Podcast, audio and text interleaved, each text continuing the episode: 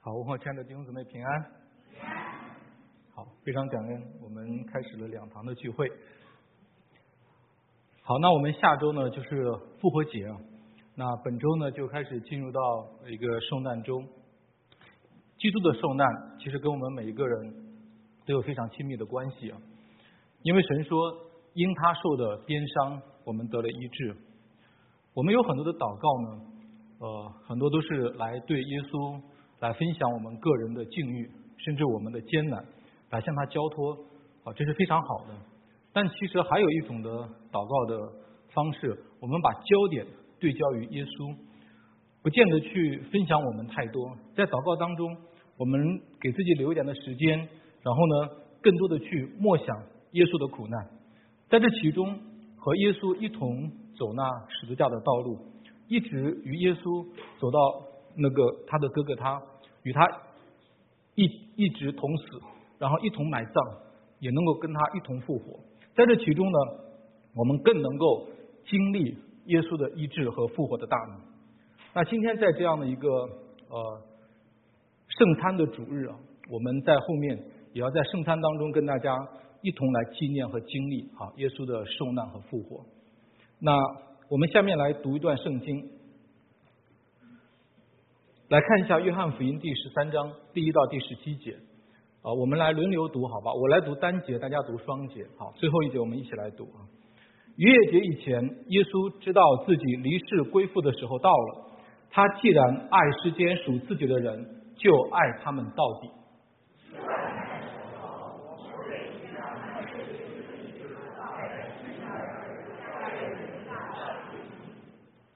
耶稣知道父已将万有交在他手里，且知道自己是从神出来的，又要归到神那里去。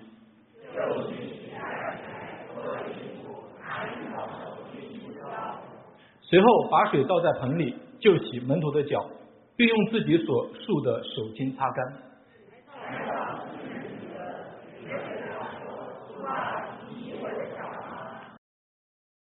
我所做的。你如今不知道，后来必明白。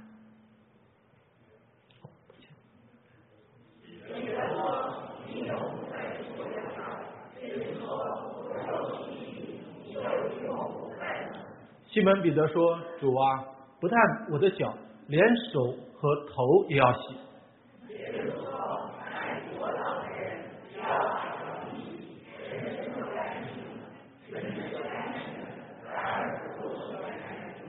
耶稣原知道要卖他的是谁，所以说你们不都是干净的？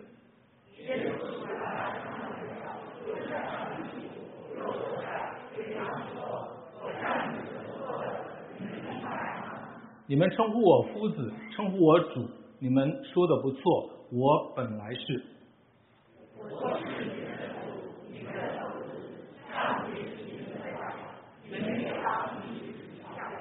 我给你们做了榜样，叫你们照着我向你们所做的去做。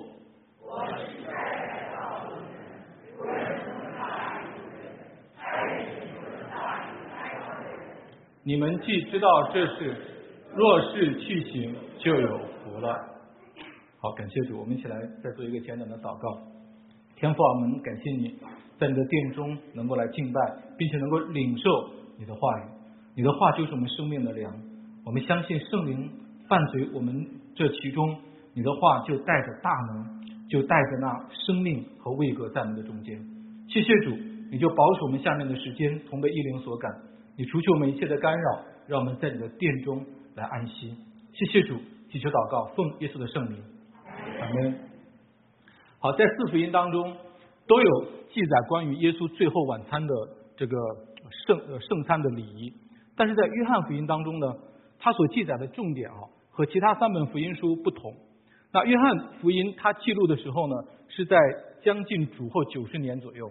当老约翰在回想起那圣餐的一幕，已经是四五十年以前的事情。神感动约翰所记录的重点，不是那个圣餐的举行，而是详细记录了耶稣为门徒洗脚。所以这么重要的圣餐里，约翰没有记，他为什么要记住那个记录？耶稣为门徒洗脚呢，所以今天在我们的这个圣餐当中，我们可以来更多一点的思考啊。好，那约翰一开始呢就告诉我们，耶稣为门徒洗脚是因为什么呢？因为他是爱他们到底。那耶稣呢，最后洗完之后也让我们要彼此洗脚。那主的意思当然不是这个洗脚的礼仪啊，而是一种爱的服饰。那特别最后十七节，他说：“你们既知道这事，若是去行，就有福了。”所以，一个有福的教会，不是因为我们有多么严谨的圣礼的制度，而是因为我们有爱的服饰。那教会有福，就是因为大家能够像耶稣为门徒洗脚一样，能够放下自我，能够谦卑的彼此爱对方到底。所以今天就跟大家呢，就用这第一节的这一句话哈，来成为我们的题目，就是爱你到底。所以感谢主。好，我们可不可以也一起来说一下这个题目？来，预备起，爱你到底。你可以左右转一下头哈，跟你身边的同工讲说，耶稣爱你，爱你到底。好，嗯，好，因为耶稣这句话是对我们众教会讲的。好，那我们今今天呢会把这一段经文哈从三个方面来看。好，那我们先来看呢，耶稣呃洗脚的动因呢，很直白，就是因为他爱我们到底。那之后呢，我们会看到约翰详细记录了耶稣是如何为门徒洗脚的。他离席脱了衣服，然后端起水，最后洗完了以后呢，他又穿上衣服，又坐回到座位，写的非常的详细啊。那最后呢，我们会看耶稣他也亲自解释了他为什么要做这样的一个洗脚，那以及这个洗脚跟我们每个人呢。都是有直接的关系。好，那我们就从这三方面来看。我们来先看第一到第三节。好，这是耶稣呢和十二个门徒最后的晚餐。那其实更准确的讲，这是耶稣在这个世界最后的十几个小时的时间。因为呢，当晚耶稣就要被出卖，然后被审问，然后第二天呢，他就要被钉在十字架上受死埋葬。保罗在教导我们。教会举行圣餐的时候，也特别强调说，他在哥林多前书告诉我们说：“我当日传给你们的，原是从主领受的，就是主耶稣被卖的那夜。”所以保罗提醒教会，在我们领受圣餐的时候，我们要明白耶稣被卖的那夜所发生的事情，也是我们今天领受圣餐的一部分。在一到三节当中，呃，有多次出现一个词叫“知道”，是吧？耶稣知道自己离世的时间，耶稣知道自己是谁，他是从神那里来的，他知道自己是有统管万有的权柄和能力，所以我们明白，耶稣受难绝对不是一个意外，这一切耶稣他都知道，耶稣一生他的时间，他都是按照神的计划来做事，他完全知道自己的使命，他完全知道自己为什么而来，就如约翰福音第一章所说的。当耶稣出场的时候，就已经宣告：“看那神的羔羊，除去世人罪孽的。”耶稣基督才是旧约逾越节当中那只真正代赎的羔羊。所以，耶稣一生的时间都是为这一个时刻而预备的。所以，耶稣现在他知道自己的时间到了。那在这之前，耶稣也最少有三次预言，他要被钉十字架，他要受死，他要复活。那在前一章十二章当中，耶稣也宣告他的时候到了，他要如一粒麦子落在地里死了，然后就结出许多的子粒来。所以离世的时间到了，这对任何一个人来讲都是非常非常重要的时刻。但耶稣面对这最后的十几个小时，耶稣做什么？他来陪伴和服侍他的门徒，他来爱他们到底。这个“到底”这个词哈，它的意思哈是最大程度的，是爱到极致的，它是一种不求回报的，它不会结束。所以耶稣他之前已经是非常三年多，已经非常爱他的门徒了。他教导他们，陪伴他们。耶稣所给予的门徒的爱，绝对超过地上任何一位老师，甚至都超过了门徒的父母。所以门徒们在这个世界上。他有世界最好的老师耶稣的陪伴，甚至耶稣最后亲自为门徒洗脚。所以弟兄姊妹，我们可以在这里稍微回应一下：如果我们知道自己将要离开世界，我们会选择做什么事情呢？我们会顺服神的时间的安排，还是让神听我们最后一个延长生命的祷告，或者让神来顺服我们的时间。另外呢，如果我们知道自己是被赋予了万有的权柄和能力，我们在这最后的时间会用这样的权柄和能力做什么事情呢？特别是弟兄们，在这最后的时间，你会做什么？你会用这个能力去拯救世界吗？还是用这样的能力去做以前想做、喜欢做却没能做的事情呢？但是耶稣在最后的时刻，他是顺服至死。他是爱他们到底。那另外，我们再从再多一点的思想，爱他们到底。那同样，我们对于这样的领受，我们爱什么人会爱到底呢？我们的爱常常都会被搁浅，会有各种的理由呢而停止。因为我们老是爱对方的时候，会想到一些前提，就是对方现在还值不值得我再付出那样的爱，甚至连。爱情连婚姻呢，都会因为这个时间，那个爱的味道都会都会改变。我们的爱常常会因为对方的不同而有不同的反应。那耶稣爱这一群门徒，不是因为门徒对耶稣多么多么的好，或者是这群门徒他都能做大事。要知道，这群门徒当时在这个社会都是一群被很多人看不起的人。耶稣他爱了一群本来就不可爱的人。所以弟兄姊妹，我们同样每个人今天被招跟从耶稣，不是因为我们有多么能，或者是我爱主比别人更强，其实都不是，其实都是因为耶稣先爱了我们，所以我们跟从主一点都不吃亏。阿门。所以感谢主。好，那这里所强调的这个爱和门徒下面的反应哦，就形成一个很强烈的对比。为什么呢？耶稣这里说到爱他们到死，但是门徒此时在干什么？他们正在争论大小，在路加福音当中有记载，即使在这样的一个晚上，他们在当天晚上还在争论谁当老大。那更有记载，那个犹大的心理变化，他已经决定要出卖耶稣。就是这样的门徒，我们会怎么对待他们？哇，已经爱了三年多了，为什么还没有改变？有的时候我们会说：“哎呀，我真的爱不起来了，我不发怒就不错了，我不揭穿他就不错了。”但是耶稣呢？却拿起洗脚的手巾系在腰间去洗他的脚，甚至连那个叛徒犹大，耶稣也洗了他的脚。所以这就是耶稣基督被卖的那一夜。耶稣对门徒的接纳和这个爱，他是用生命、用舍己的生命做出来的。所以门徒后来对于耶稣爱的分享的时候，是有极强的体验性的。这种至死都不变的爱，耶稣他也在之前啊。用过那个浪子的比喻，跟我们有过分享。他来告诉我们说，天父跟我们这种爱的关系。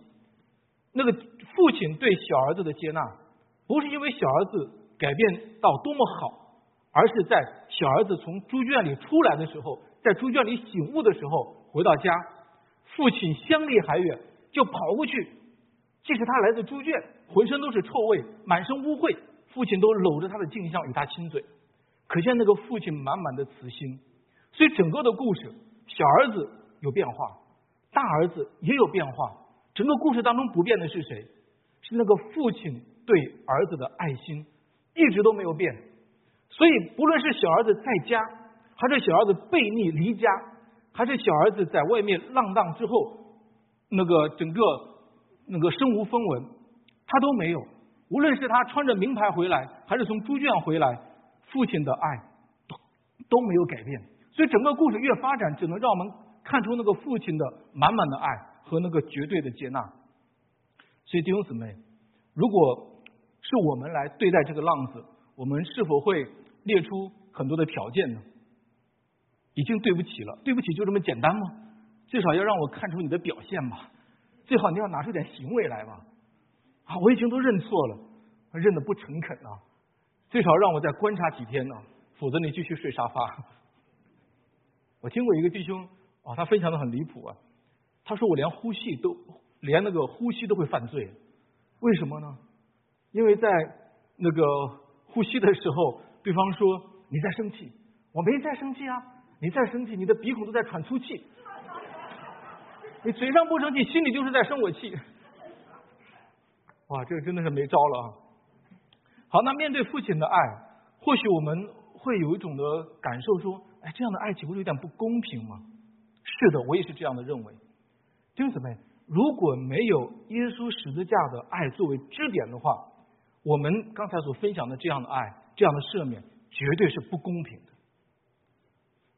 但当我们知道那个天赋爱的背后，是有他的爱子耶稣基督成为那赎罪羔羊的时候，为我们这些罪人钉在十字架上偿还了罪债的时候，我们就明白了何为爱。因为我们对天赋公义的亏欠，耶稣已经亲自在背后替我们偿还了。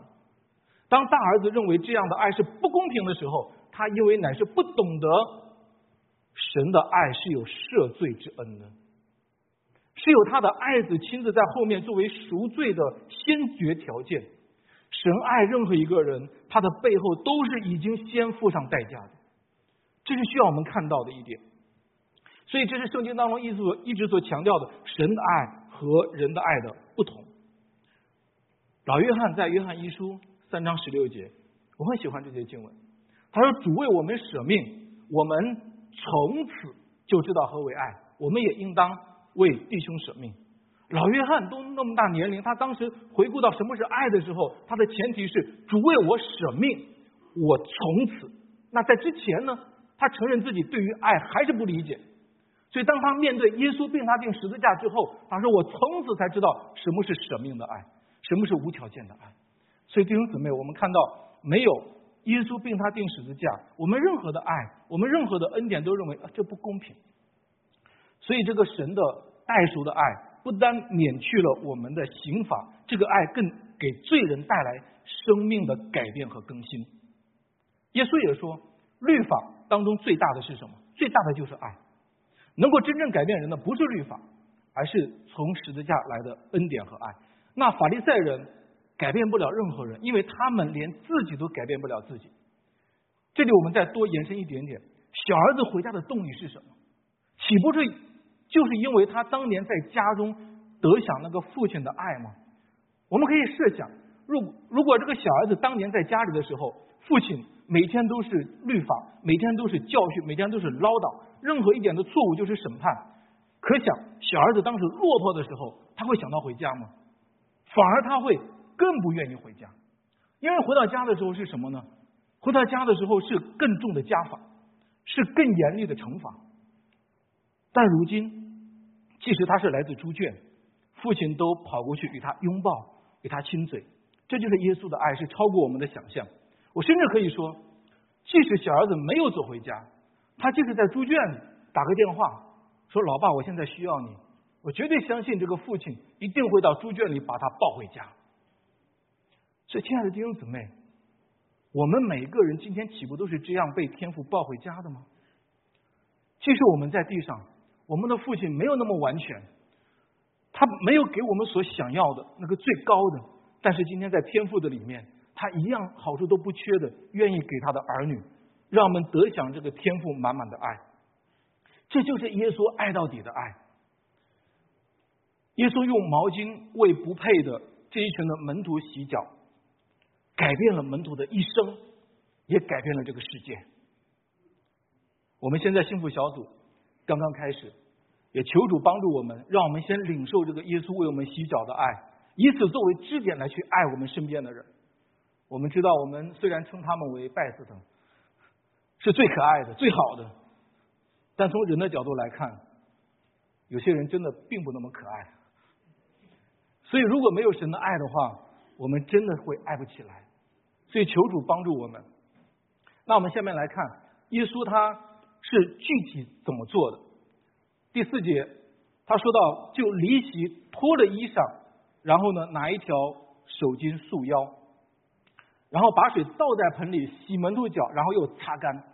哇，约翰记载的很详细，特别是第五节啊，这里面的这个三个动词，它用的不是过去式，它而是现在性的、持续性的。我们可以想象，这位年近百岁的老约翰。他不是在跟我们讲一段历史，他是故意这样描述的。即使几十年以后，他仍然跟我们分享的时候，就如同发生在眼前，就让读者能够很深刻的感受到这个事件的真实性和临在感。就像我们和他一同亲眼目睹耶稣洗脚的这一个画面。所以弟兄姊妹，我们在这个画面当中，你可以想象一下，你稍微定格在这里。耶稣做了一件连这个世纪、这个时代的人都仍然惊讶的事。当我想到这幅画面，耶稣屈身拿起门徒的脚，用毛巾去洗去擦的时候，我能够感受到全人类的文明都应当羞愧。君王腰间系上擦脚的手巾，创造宇宙万物的主宰，竟然屈身在罪人的脚前来服侍，连施洗约翰都亲自讲：“我是连为他提鞋都不配。”但神的爱子此时却为罪人洗脚。我甚至都想到，如果天使在场的话，也一定非常的惊讶。如果我是其中一位，或者会拦着耶稣：“你干嘛要这样做呢？”人类一切所谓的高贵、所谓的文明，只是在神子的屈膝面前都黯淡无光，以至于啊，这是正常思维无法理解。因为耶稣这样做，在整个人类文明当中是违背人性的。因为在当时那个法利赛人，他把自己和人群划分的是非常清楚的，他们都离的罪人远远的，都怕玷污了自己。别说洗脚，连和这些人连和睡地吃饭，他都不可以的。那希腊以及罗马的文明当中，也从来没有尊贵的去服侍卑贱的这种的情况，这是违背常理的。我在想，即使当时如果是孔子在场的话，他一定会惊掉下巴。老是为门徒洗脚，这个不符合伦理道德呀。他一定会臭骂这十二个门徒：你们太不懂规矩了，怎么可以让老师来为你洗脚？中国的文化当中，君王怎么可以屈膝呢？怎么可以去服侍仆人呢？如果是这样的话，就会折寿的。所以这就是我们所领受的观念，这就是我们的文化和传统。但是今天耶稣基督做了一件真的让我们都吃惊的事情。耶稣的屈身，他不是被强迫的，他是甘愿的，他是谦卑的，他是爱我们。这是我们用我们普通的道德观念和文化所无法理解的。或许我们也有人仍然。不太能够认同于这样的举动，还认为这样的服饰是不是太委屈？耶稣死在十字架上是不是有点太懦弱？那我们就需要在这里再稍微多讲一点点。其实这不是懦弱，反而这是真正的强大。声音大，拳头硬，这不是真正的强大。我很喜欢有一位老师，他这样谈过耶稣，给耶稣一个称呼是什么呢？耶稣是最温柔的强者。只有真正的强者。才能行出温柔来。这话怎么理解呢？就是现在有个病人躺在病床上，浑身疼痛，他想坐起来一下，然后那个小护士呢来帮忙，然后呢因为力气不够，一碰他他浑身都疼。他说你轻一点，好你温柔一点。而这个时候呢，有一位大汉非常强壮，非常有力，就拖着他的屁股，拖着他的肩，一下子就能把他抱起来，就让他坐起来。我问大家。你感受到哪一个更温柔？反而是后面那一个，因为他在他身上很舒服，所以我们可以看到，真正能够行出温柔的，反而是强者。圣经当中“温柔”这个词啊，它更多的用的不是对于姐妹，它更多的用的是弟兄。这是一个强者所拥有的品质。所以在家里啊，更温柔的应该是丈夫啊。而不应该是妻子，因为你是真正的强者。有时候我们在外或许会很温柔，但是在家里力气很大，这就有问题了。所以，请问，如果我们对家人讲话的，我们用对家人讲话的语气来跟我们的朋友讲话，会有什么结果？可能我们一个朋友都没有了。所以，因此我们可以看到，其实家人比我的朋友更爱我，我的家人比我的朋友更能忍耐我。所以，感谢主。好，那耶稣被卖的那一夜，他看似是软弱的，其实他是他才是真正的强者。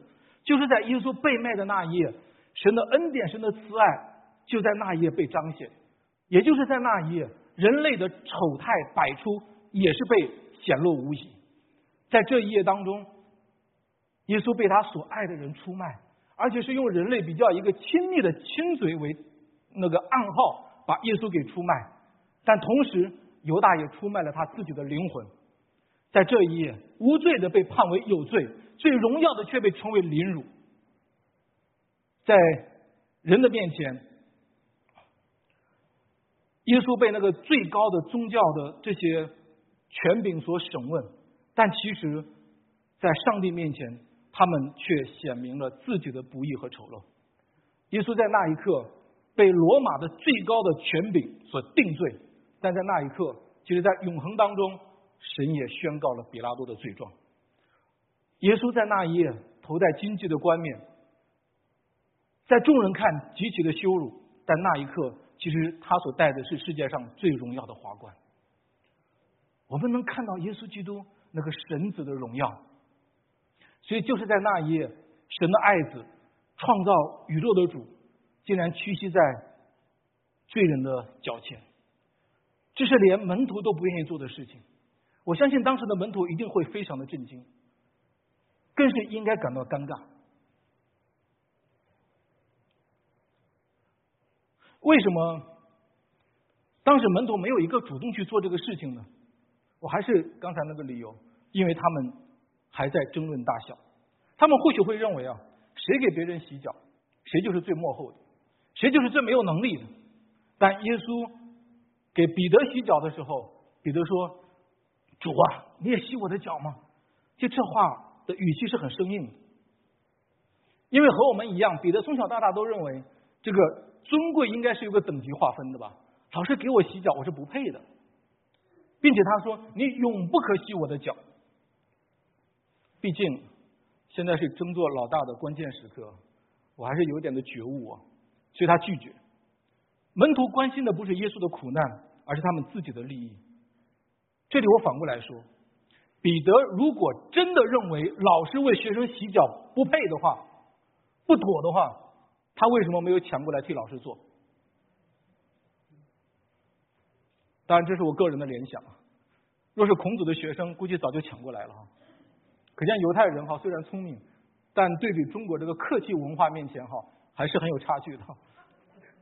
你可以不洗约翰，可以不洗犹大，但最少你要把老师的鞋脱下来，为老师洗下脚。但彼得的表现呢？他的拒绝没有得到耶稣的肯定。耶稣说：“我若不洗你。”你就与我无份。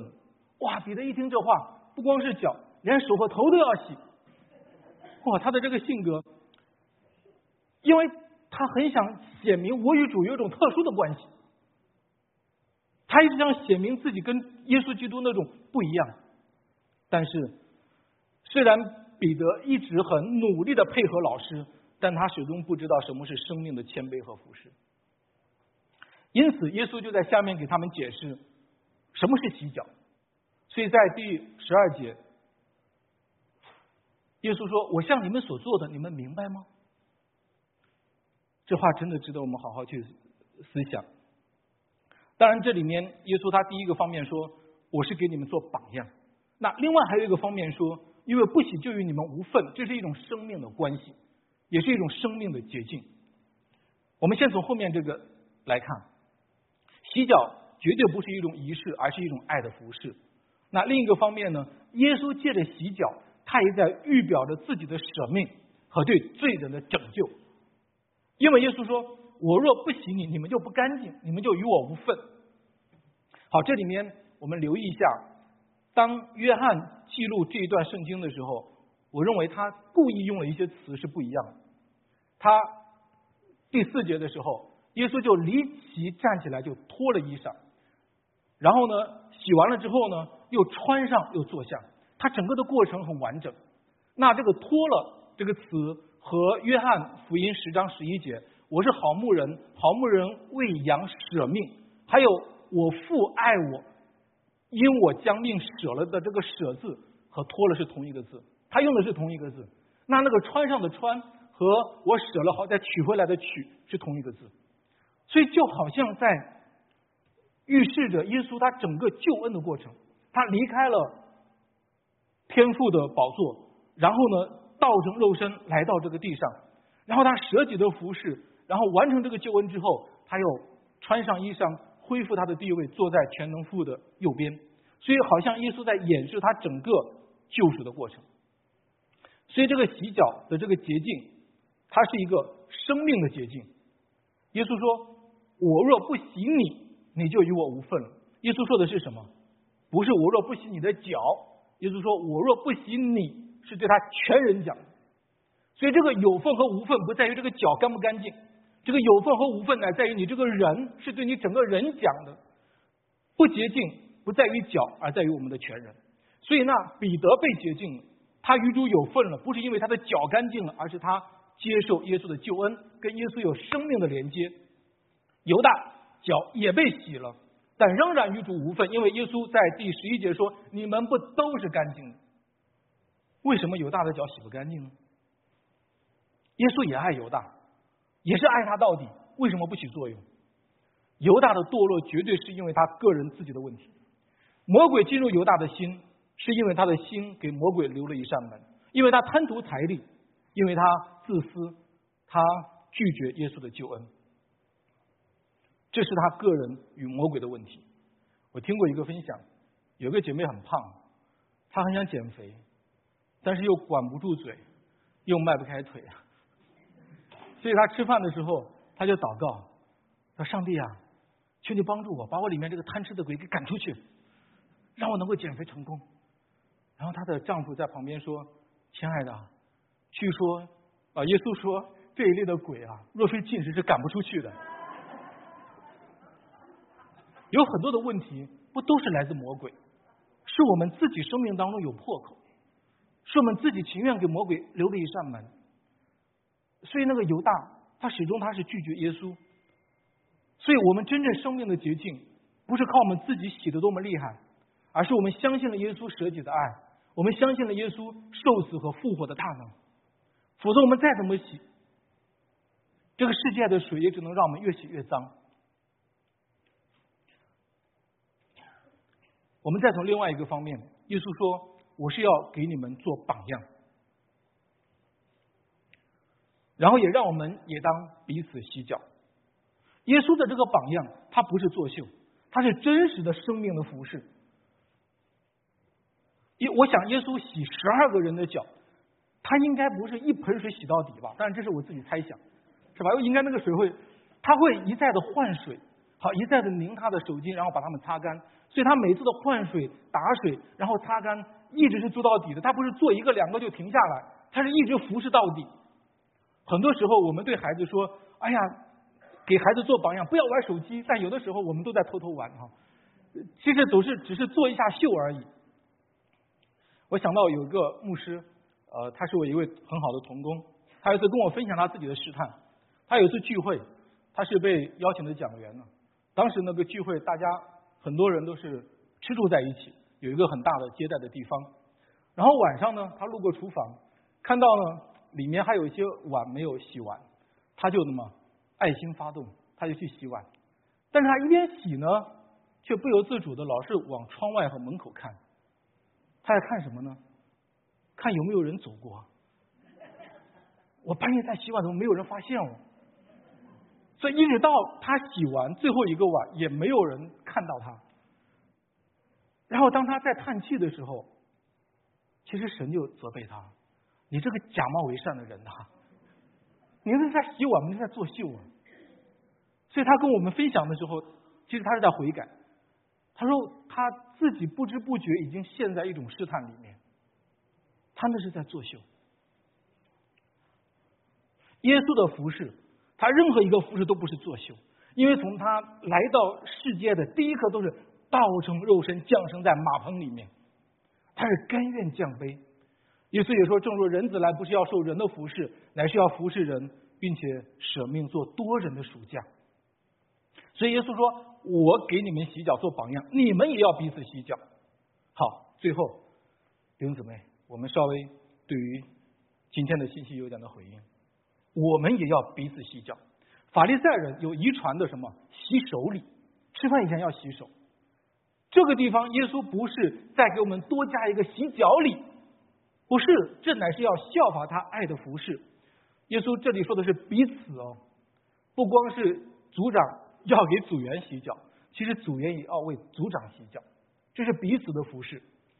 那我们应该怎么洗呢？我们面对我们喜欢的人，绝对没问题。但是这个彼此里面也有我们不喜欢的人哦。雅约翰可以给雅哥洗脚，没问题，那是他亲兄弟。但如果给刚刚还在跟我争论的彼得洗脚，可能就有点不情愿。那或者去给那个犹大洗脚，我虽然现在还没有发现你这个叛徒，但我却知道你是个贼，常常偷东西的。我愿意给他洗脚吗？可能就会有很大的折扣。甚至有的时候，当我们软弱的时候，我们不是彼此洗脚了。反而是说彼此脚脏了。更厉害的是，我一看到你脚脏，我就知道你去过什么地方，我就知道你做过什么不干净的事情，走过一段不干净的路，甚至我看到你的脏已经脏到你的膝盖，已经陷在泥潭很久了。但耶稣给我们很好的榜样，他没有嫌彼得的脚脏，他也没有嫌犹大的脚臭。还有一种洗脚，好，我可以给犹大洗脚，但是怎么样？我会用非常热的水来犹大烫烫脚，烫烫脚，这不是洗脚啊，这是报复啊，这是报复。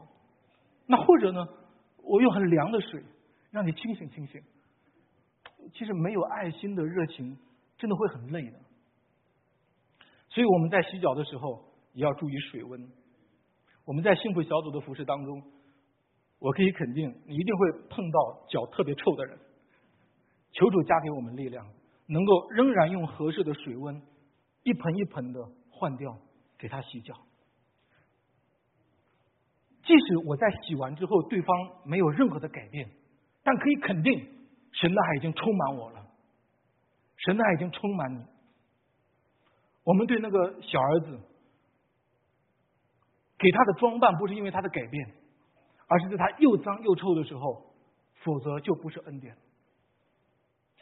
当然，我们的服饰都盼望着、期待着对方的改变，但是我们服饰的真正的价值是来自于天赋对我们的评价，否则我们就会跟着别人对我的反应而忽冷忽热、忽高忽低、起伏不断。所以耶稣说：“你知道去行就有福了。”耶稣没有说：“你知道去行让对方改变你就有福了。”所以求主给我们力量，让我们能够去行，在生命的最后时刻。耶稣面对争论的门徒，他拿起毛巾，用水为他们洗脚。所以，亲爱的弟兄姊妹，不光是对门徒，也是对我们所有在座的众人。无论我们之前走过什么样的路，无论我们的脚多么的脏，多么的不好，甚至别人都在说我们脚很脏，说我们的脚很臭，但要记得，耶稣仍然爱我们，他仍然拿起我们的脚，即使深陷泥潭，他也把我们的脚擦干。他没有嫌弃我们，他依然洁净我们，仍然说：“我与你有份。”我们要拒绝魔鬼的谎言。世界上任何的事物都不会让神的爱与我们隔绝。